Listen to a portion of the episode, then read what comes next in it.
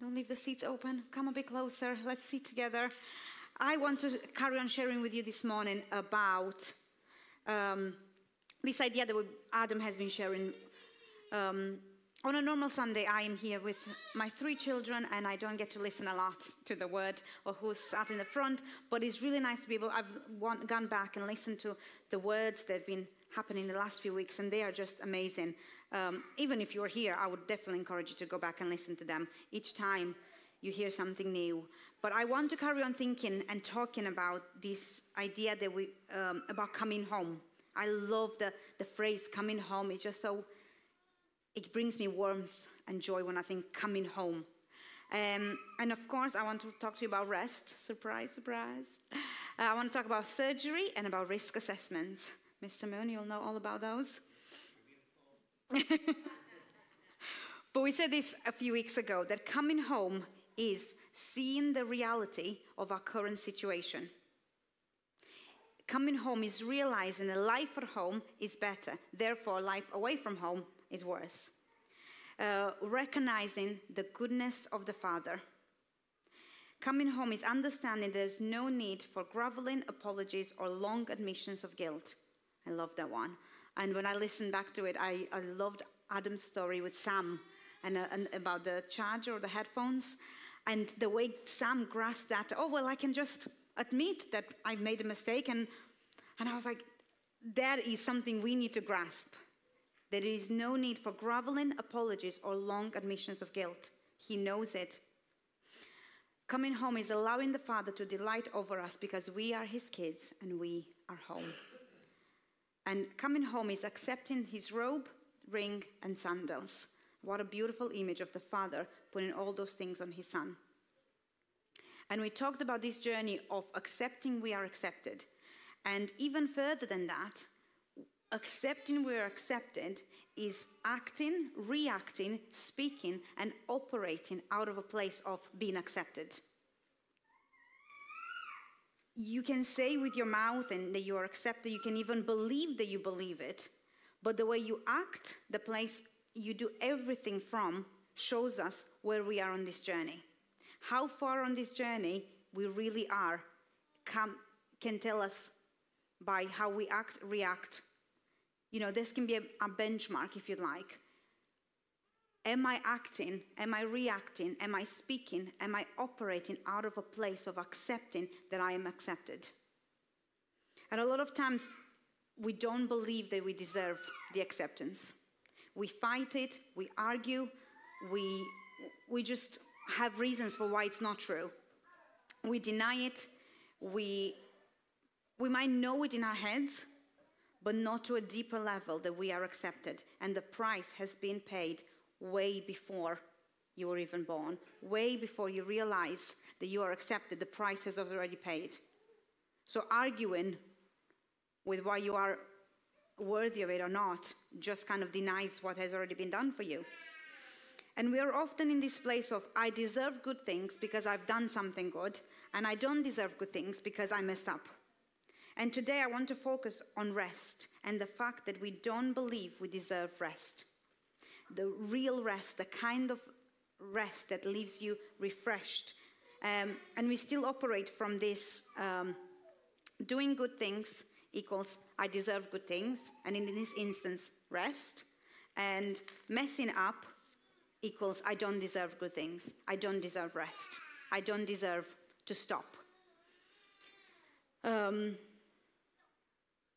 after a busy week in which you, you worked a lot and you said yes to too, way, too many things and you went to bed too late, you went to bed late and you woke up early to work out and then did a lot of laundry before even breakfast happens, you might feel like when Friday comes, I deserve a takeout.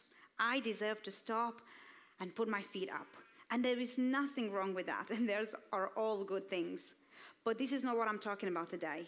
I'm talking about deserving a real rest a rest that refreshes your body, mind, soul, and spirit.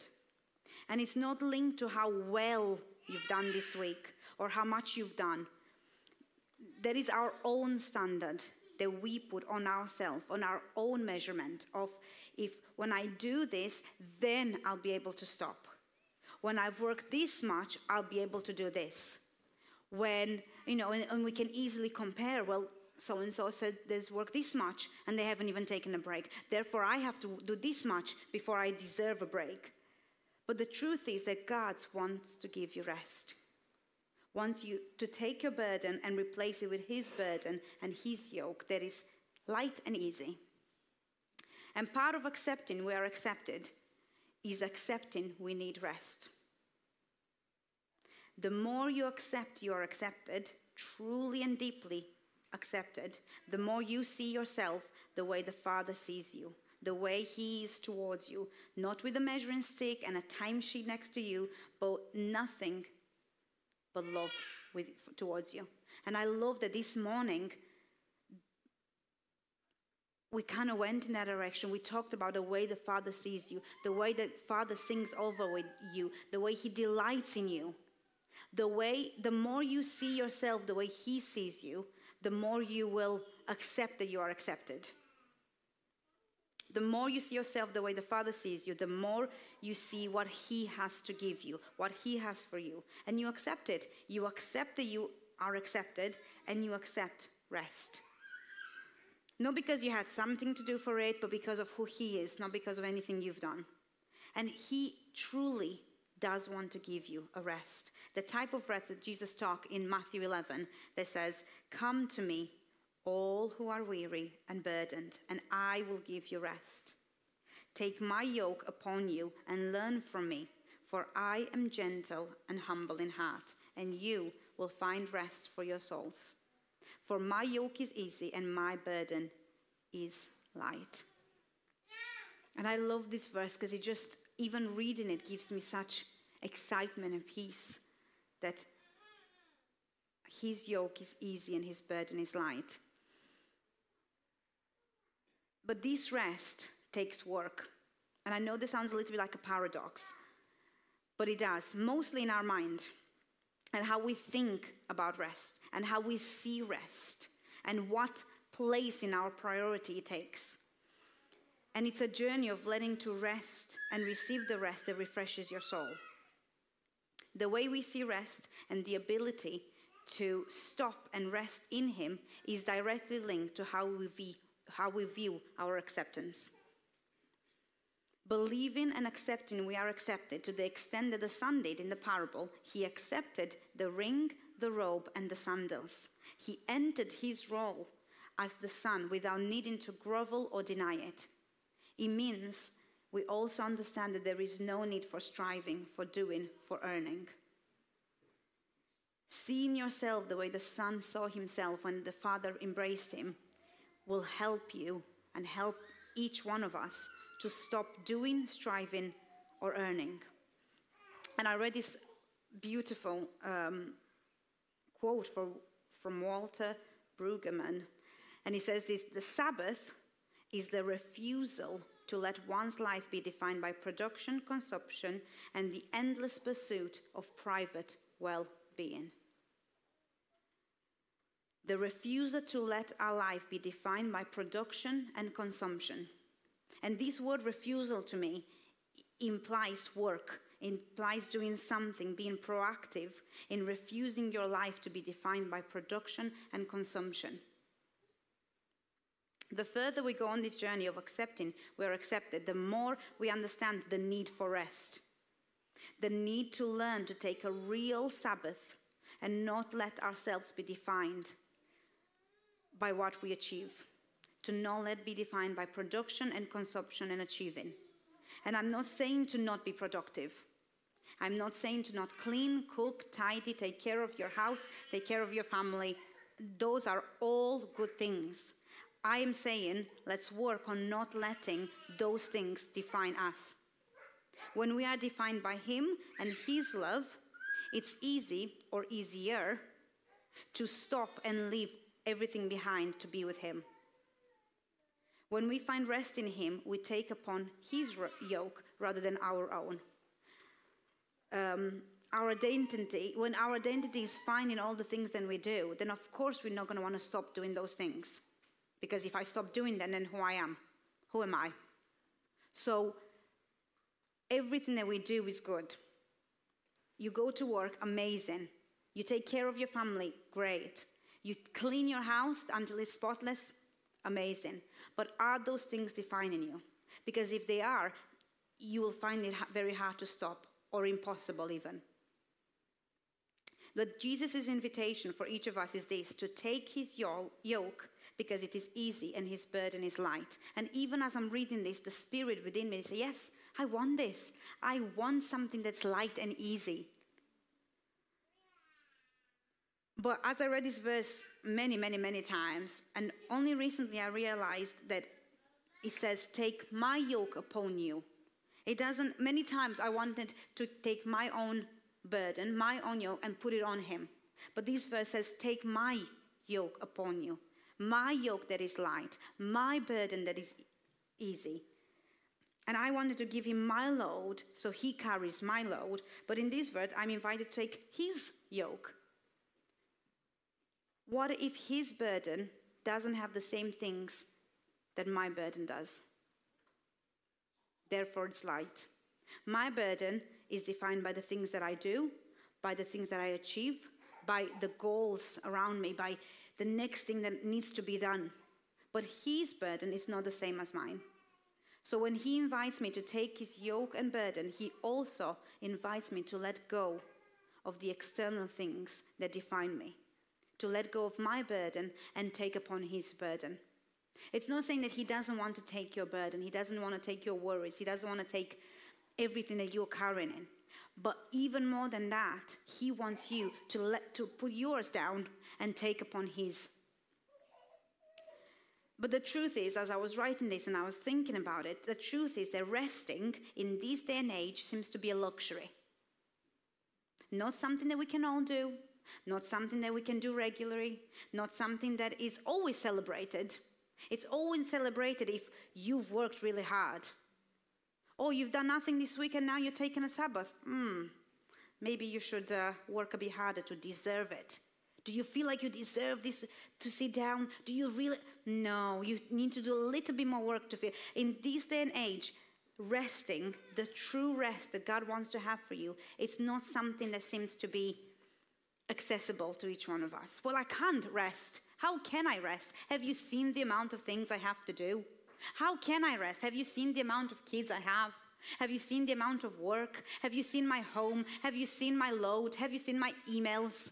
It seems that it is not something that it is our priority. Until something happens that forces us to stop and rest. So I'm going to talk about that a little bit later. But God believes rest to be very important. He made it very clear from the beginning how important it is. The God, the very strong, amazing God, and can create the whole world, stopped and told me and you to stop. In Genesis, we read this By the seventh day, God had finished the work he had been doing. So on the seventh day, he rested from all his work.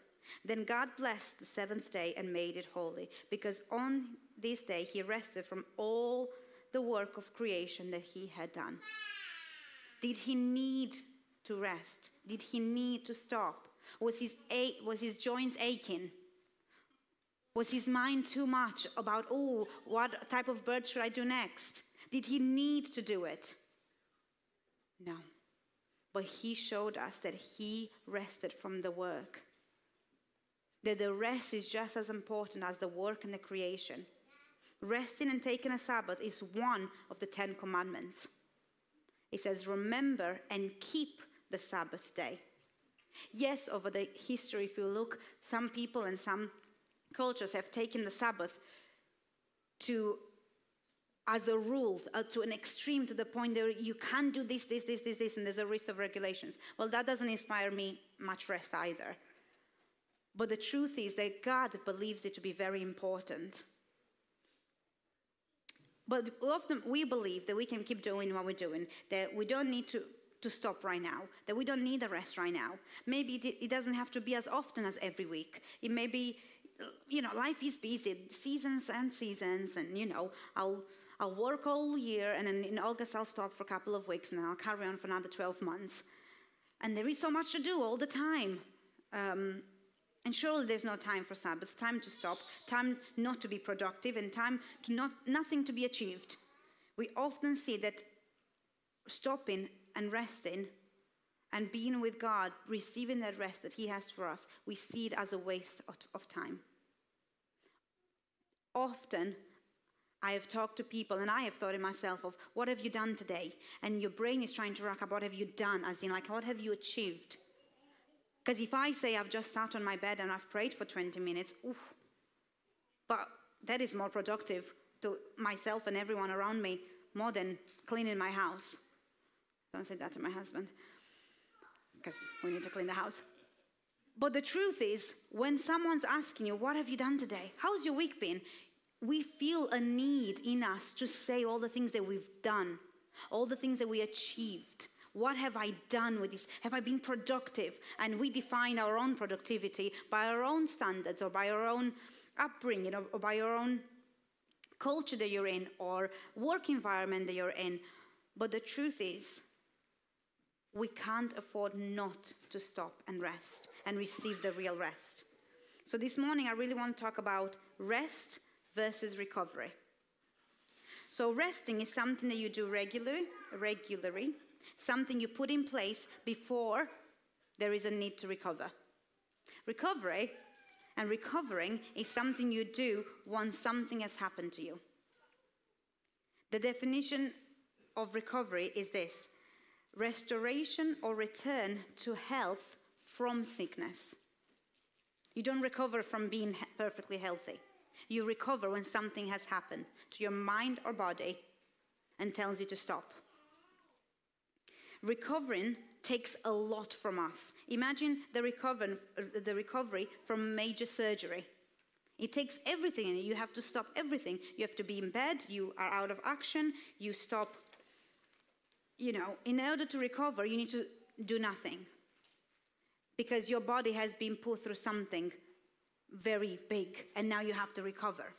But recovery doesn't always fix what was there before the recovery was needed.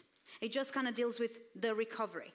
It deals with one, there was the one thing that made you crash and stop a few weeks ago, I was finding myself very, very busy as life gets on, and I felt like I was being on a running treadmill, a fast running treadmill, doing this, doing this, doing this, doing this. Who has time to stop? And I was sharing this with a friend, and she said, Make sure you stop before you are made to stop. And I remember thinking, Great advice. And I actually did think it was great advice, and I'm like, Oh, I better keep that in mind and do it.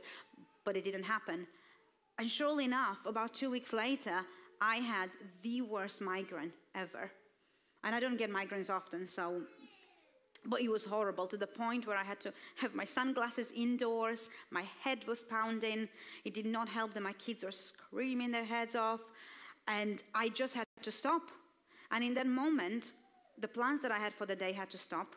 My husband had to take a day off, which was not planned, so it was not great. I, I had to stop everything to recover from, from this migraine. So I was in bed for a whole day recovering from a migraine which in essence was good. My, my body needed that. My body was telling me, please stop. I actually told you this two weeks ago, but you didn't listen. 24 hours later, I was feeling better, but it didn't, that recovering time didn't really deal with the tiredness and the overwhelm and the exhaustion that was there before the migraine. It just kind of dealt with, let's deal with this migraine because you kind of need to carry on. But I was not in a better place than before the migraine. The recovery helped with the crisis, but it didn't give me all I needed before I had it. Something else had to be put in place so I don't end up with a migraine again. Resting happens before the recovery is needed. Resting in Jesus is even more necessary. So, very similar to a risk assessment that a teacher might do before a trip or a company before a big change, you, um, I've done this as when I was a teacher. If you do a trip, you might think, okay, where is the trip happening? If you can assess the trip before, you go to the location and you look around. Okay, there's some twigs. Oh, okay, there's this big tree. This could fall. You assess the risk and then you think of ways to avoid the risks happening and then you write up a risk assessment. If you can't go to the location, you have to kind of think about it. Mr. Rowan, am I right in saying this? I'm like, oh, I have not done a risk assessment in many years, but hopefully I remember. If you can't go there, you'll have to think about what the possible risk could be. And again, ways of avoiding the risks happening or crisis happening, and then you write up and you put everything in place that you can for the risks not to happen. In a very similar way, resting, we, we need to maybe think of resting as a risk assessment. Okay, if I don't stop now, what will happen in a week's time, in two weeks' time, in a year's time, in two years' times, in 10 years' times? And what are the things that I can do now so I benefit 10 years later? What are the things that I need to do now so the risk doesn't happen?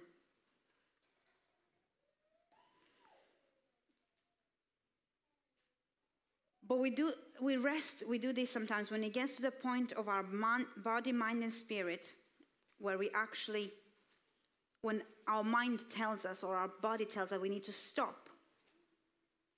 That's a point, at that point, we look back and we think, oh, I should have done that. If you take a bunch of kids on a trip and you haven't done a risk assessment, something will happen. and You think, oh, I should have reminded everyone to wear shoes in the very um, glass-filled beach. Oh no, I should have done that. But at that point, it's a little bit late, and your parents will have a, the parents will have a problem. But it's the same with, with rest. I would get to the migraine, and I'm like, oh, I should have rested three days ago, and that I should have done this before doesn't really help with anything, doesn't bring you anywhere. But we do that all the time.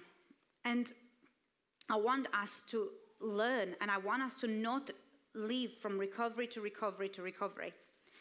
Um, and you know, as a parent, I can give you, you know, tips and hacks on how to try to find rest in a busy schedule. Wake up at five before they wake up. They will wake up at five with you. And as a person that had a nine to five job, so I can also give you some ways of resting. But today, I don't really want to focus on the actual practical things that you need to be put in place in order to rest. And trust me, there is lots of practical things that need to be put in place in order to stop and rest. But what I want to talk about is the place where everything comes from.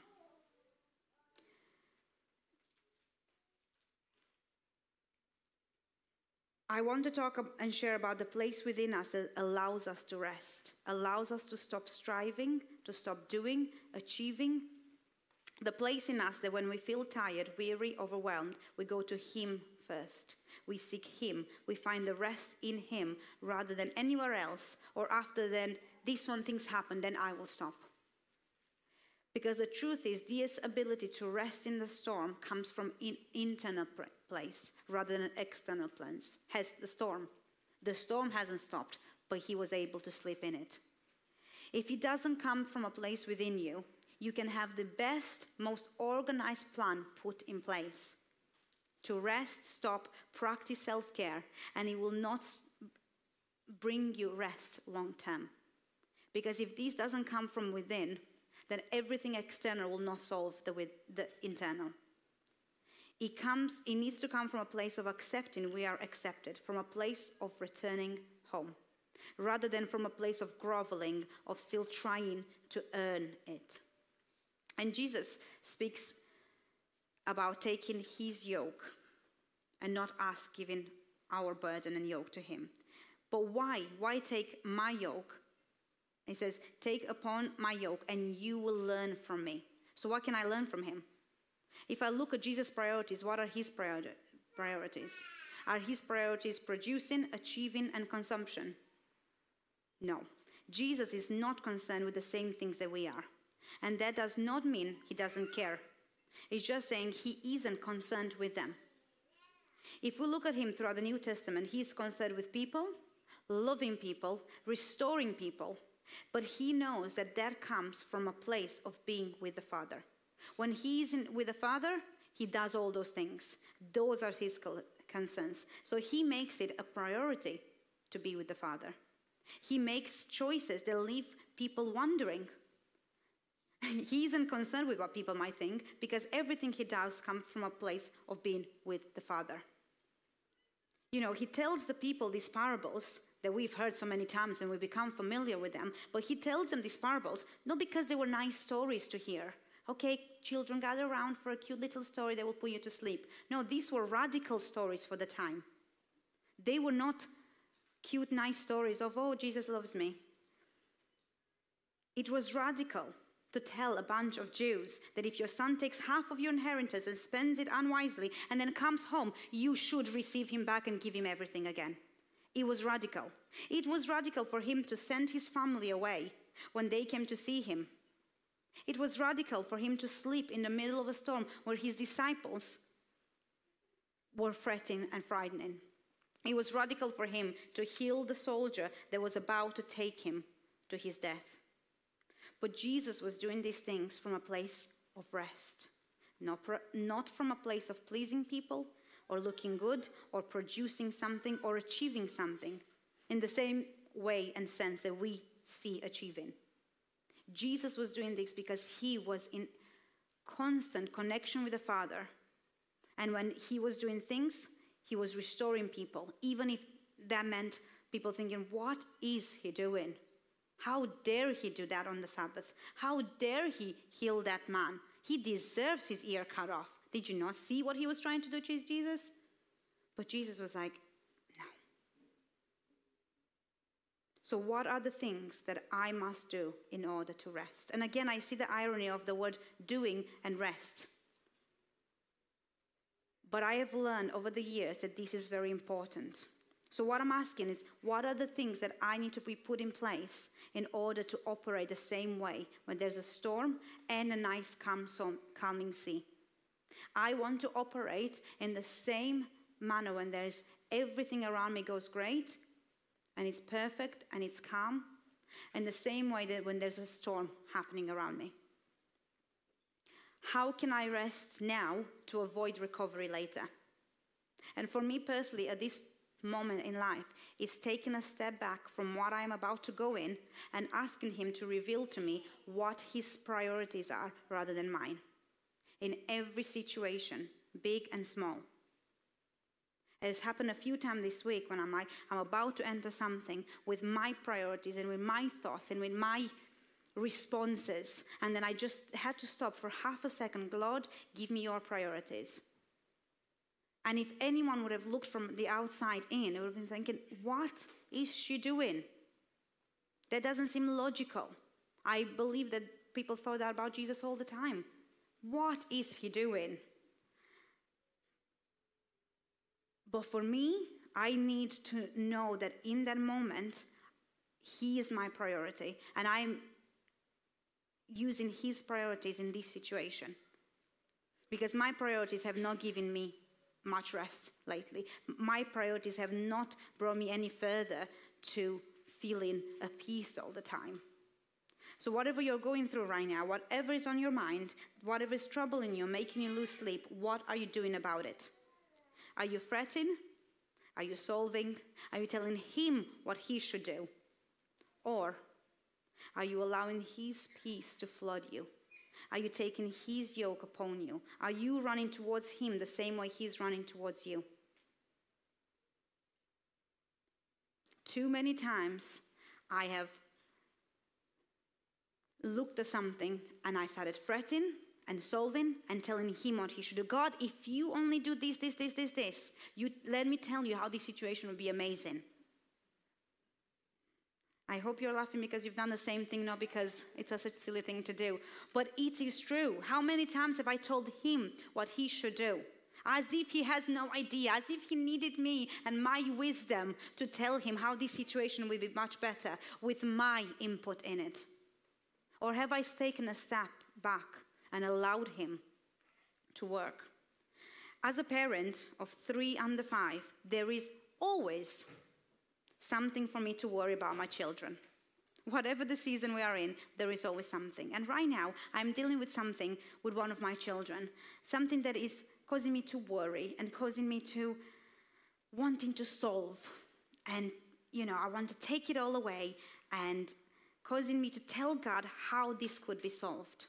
And I have told him how, what he, you know, I, it, it's a situation that's making me like, okay, God, can we do this, this, this?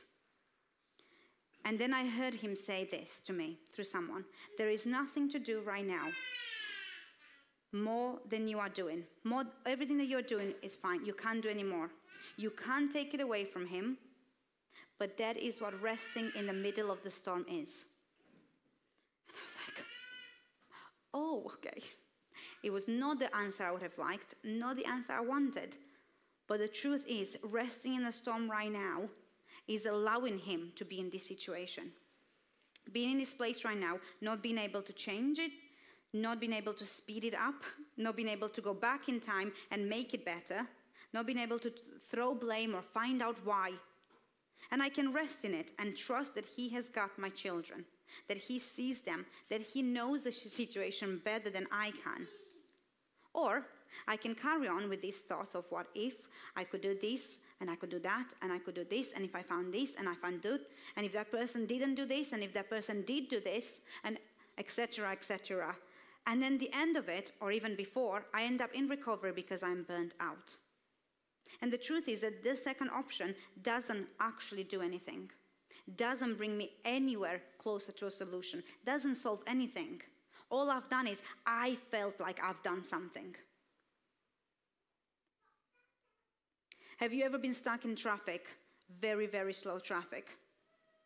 And then you think, oh, I'm going to go the other way. And I, I am guilty for that. I'm going to go the other way because I know it's quicker. The truth is, most of the times it's not quicker.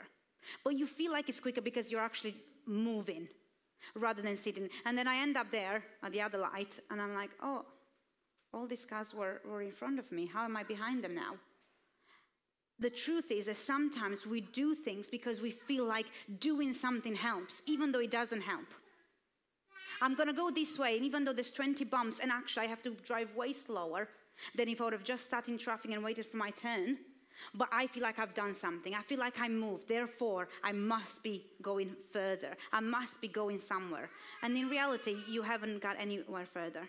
We feel in situation that we need to do something. And stopping is the hardest one. Not doing anything is the hardest one. Resting in the storm is the hardest one. But it's also the one that will give me proper rest, the one that will bring me closer to God, the one that will give me and help me understand His priorities rather than mine. If I look at Jesus, that is how He operated. He spent time with the Father to rest. He went to his quiet place, not because he was burned out and needed recovering, but because he was always operating out of rest, out of time spent with the Father rather than doing and being productive. And I'm sure, like I said, there were plenty of people around him that probably thought, what is he doing? What is he doing going up to the mountain to pray? There is so much to do around him.